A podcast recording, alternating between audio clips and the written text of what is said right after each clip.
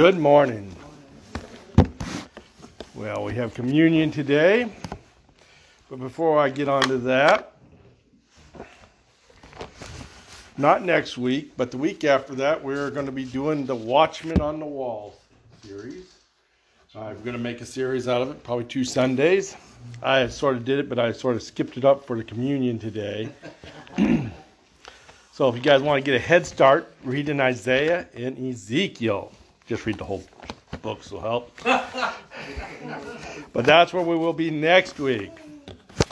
Not next week. Week after that. Next week you have somebody else up here taking care of you. But um, communion.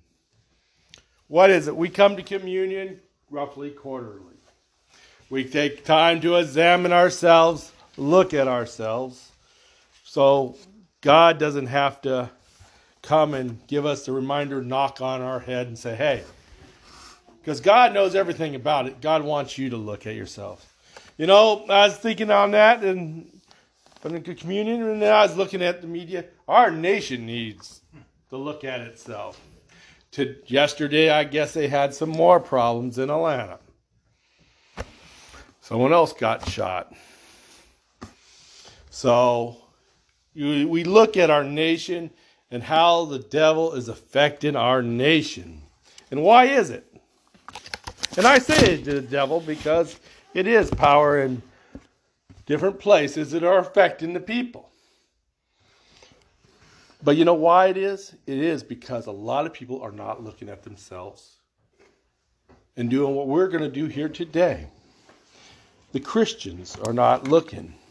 We are living a life, a lot of people are living a life outside of recognizing who God is. Even the Christians, I hate to say it, because I, I now they may not be Christians. I see people say they're Christians all day long, and they might be Christians. Not for me to judge, but they don't live like Christians. They don't act like Christians. Now, not all Christians act the same, guys. Everybody, every one of us here is different. No one's going to act the same. No one is going to be exact duplicates. You know, God tells us that in His Word. You know, He says there's many parts to us. But there is a few things that we have in common who we serve and why we serve. This is what communion is about. We'll take it, we'll look at ourselves where we fall short. No, I'm not going to go ask my wife where I fall short. I don't need a long list. you know, uh, but I got to go do it. You don't need to come and say, Preacher, I need to confess. You don't need to confess to me. If you really want to, do it over a thing so I can sleep through it. No, just joking. I don't, you know, you can come and talk to me about it. It's not that. It's where we talk to God. You don't need to get on your Facebook, whatever. They got Flipbook now. I guess they got a few other things out there. I know Facebook. Well, I know Facebook because we advertise, we do stuff on it. Well, people in the audience know it better than me because they're the ones that do all the work on it.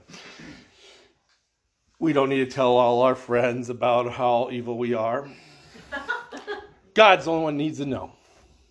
By the way, He does know. He wants you to admit it to Him. This is sort of what communion is about. Getting to God, saying, okay, God, this is what I have in my life. This is what's holding me back from serving you. What is holding us back from serving Him? And what else do we do in communion? We drink, well, grape apple juice or water. So, people that's allergic to the grape apple juice, there's water there. The water's the clear one. I don't need anybody getting sick drinking the other stuff. And we have crackers here. These represent God's body and his blood. Why do we do that in remembrance of him? Because we do it in remembrance of him. What are we to remember? Remember that he died for you on the cross. You realize God saved you? I hope you all do. Um, you know, we look at our lives. Stand back from your own life and look at it.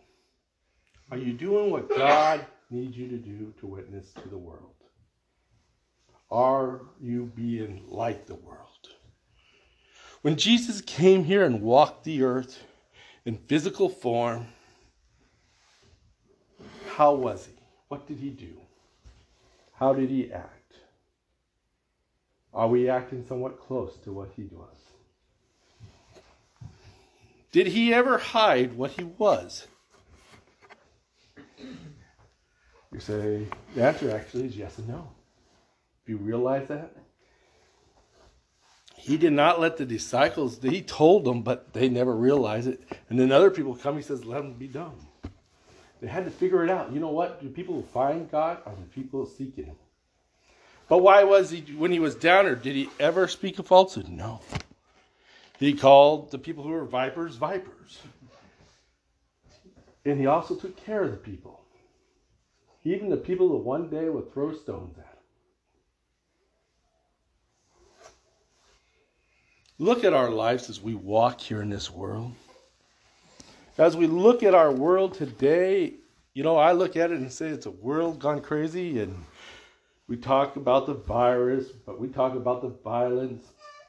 All by that way, that's predicted if we look at the end of the times. Does that mean we're living into the times? Paul thought we were living into the times. I think we're living in the end of times. I believe it can come any moment. Matter of fact, I'd be really happy if it ended before I got off here, you know. But we find, do we just sit back and wait? No. God wants us to look at our lives, remember what He did and what He would like us to do. And how can we do that today?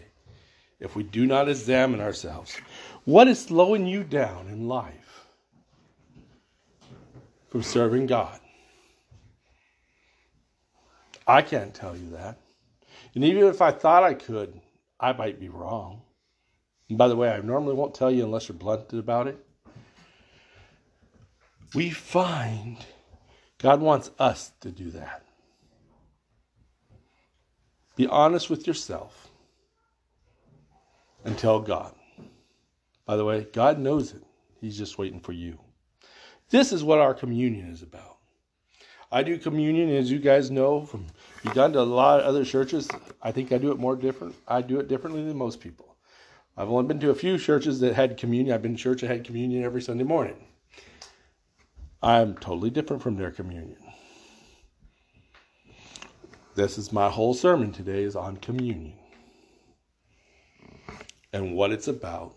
And then we'll have a time where we sit there and we examine ourselves. And I'll close this in a word of prayer. Then we will break the bread and drink the drink and pray again.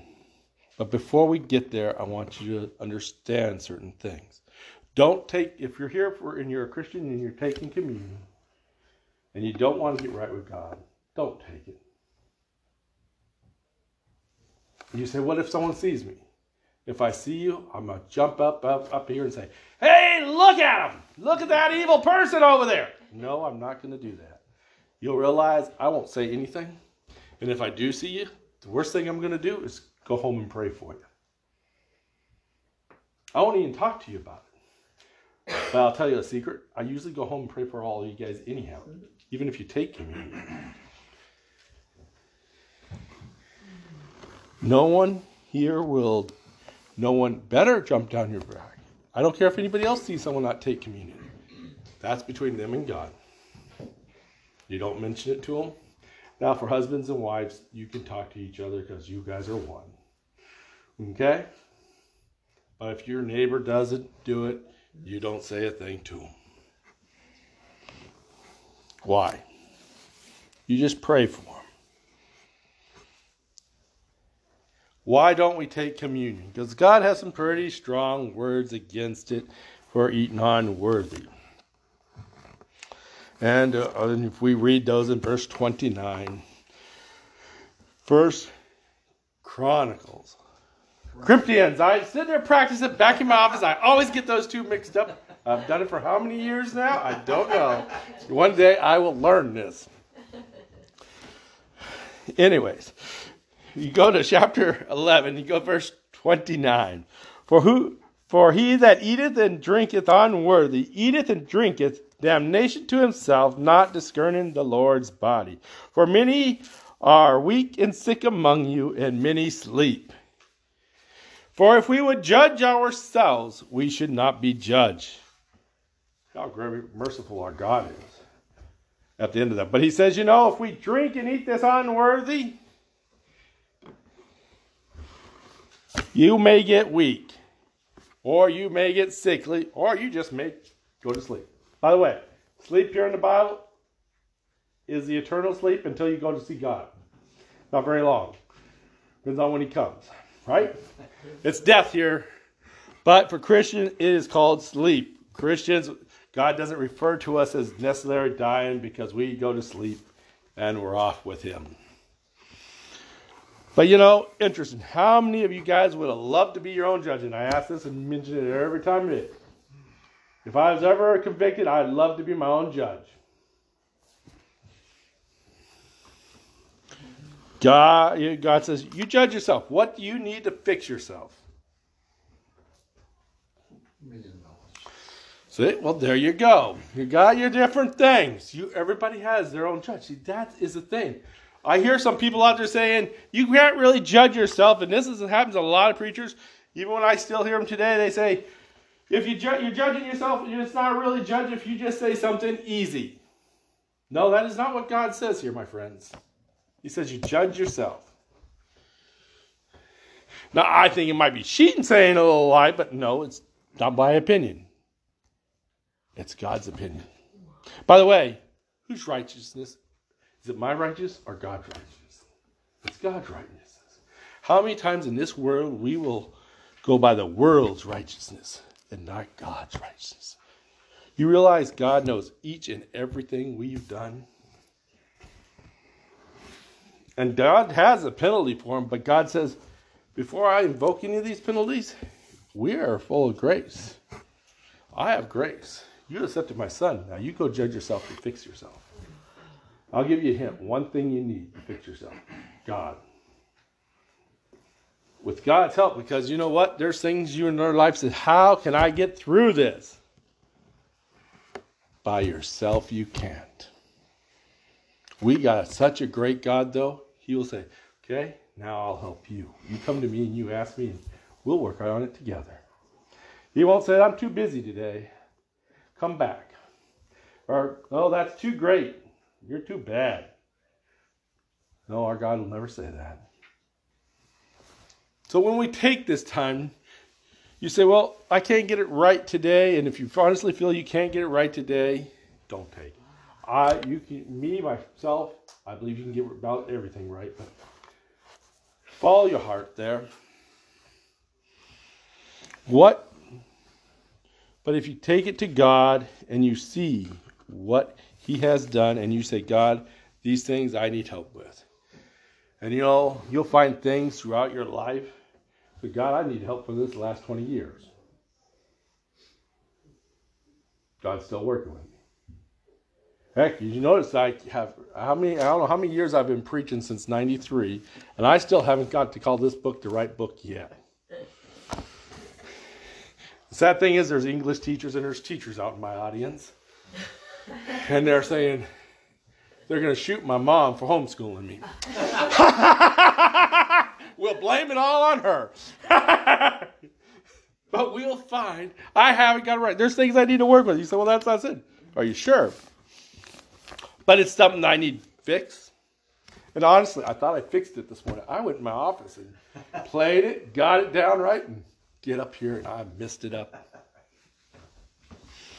But that's always good. You should keep track of what your preacher says with the Bible.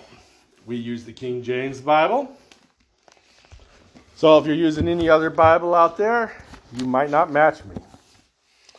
And then guess who's in the right? I am. You are. I'm particular. Some people don't agree with me. That's fine. But what else? So let's take a little bit of time here. We're going to start here in a few minutes. Look at yourself. Honestly, look at yourself. Stand back and take a look at yourself. What do you need to be a better Christian? And my friends, let's take a close look. What do you need? And I don't want you to tell me unless you really have to. Because if God tells you to tell me, that's fine. And I'll pray with you and we'll talk about it. But God has the answers. But what in your life do you truly need? Is it reading the Word more? Is it who you associate with? Spending more time with God? Maybe on your knees more praying for people? I actually think all every Christian right now should pray for this nation. But what is it? All everybody bow their heads. And when I start my prayer and end my prayer is when the time's up. And only take it if you truly feel comfortable taking it. No one's here to judge you. You are to judge yourself and examine yourself.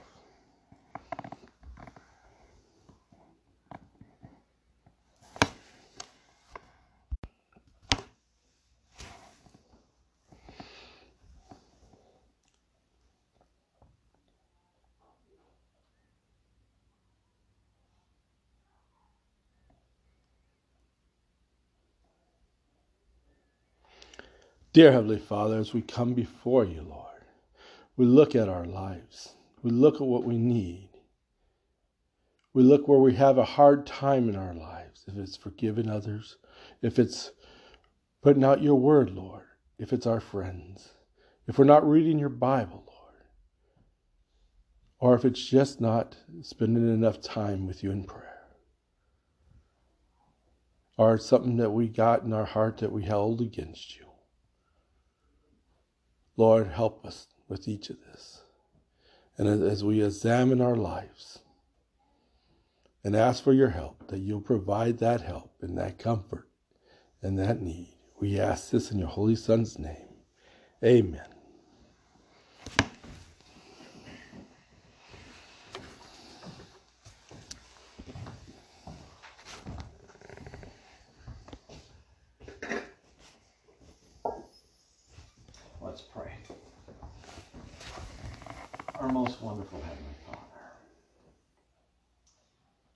We studied in Sunday school in Isaiah, one of the words of your son was wonderful. He was wonderful in everything that he did. But especially, he was wonderful for us. He was willing to take our place on that cross, to take our sins upon himself, go through all the pain and agony that he suffered that was inflicted upon him by the punishment of the judges because he said he was God. But he really was God. It was.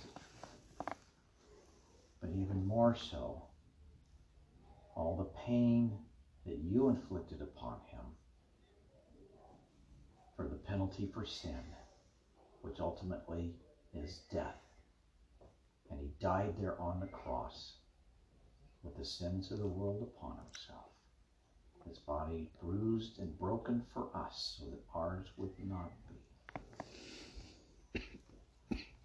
Help us to always remember that. That he died in our place, suffering the death penalty punishment for sin in our place, so that all of your justice was fulfilled for punishing sin in this world. And we can claim him as our substitute and claim his death as a payment for our death penalty for our sins. And because of that, with the penalty paid, we have salvation through your Son Christ, that we get to be with you forever in heaven. As we take this bread, help us to remember everything and all the agonies he went through in our place. These things we pray in Jesus' name. Amen.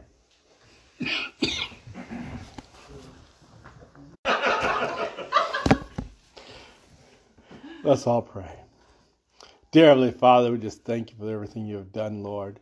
And Lord, as we prepare to eat this bread in reference of your flesh, Lord, we just give you thanks in your Holy Son's name. Amen. Shall we?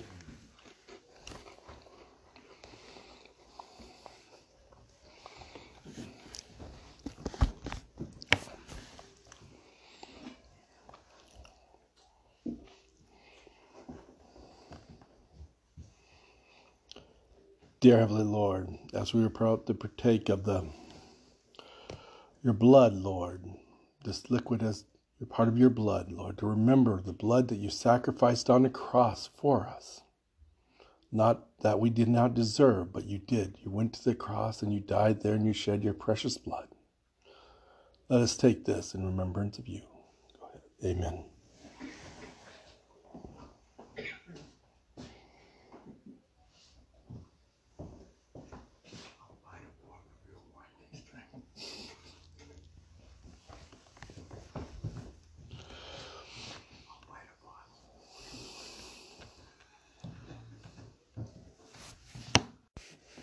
Let's all bow our heads.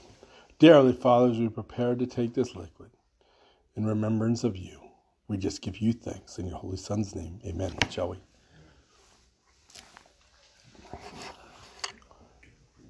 Let's all bow our heads for closure. Dear Heavenly Father, we just thank you for this day, Lord. We thank you for everything you have done and continue to do in our lives. Lord, we just be with each of us throughout this week. Guide us and protect us. Lord, we lift up this nation as it's going through a tough time, Lord. Be with the President of the United States. Help him give him guidance, Lord. Be with the governors, Lord. But Lord, be with the people and calm their hearts and give them the strength to fight against the people who are making them rise up. And we just ask this in your Holy Son's name. Amen.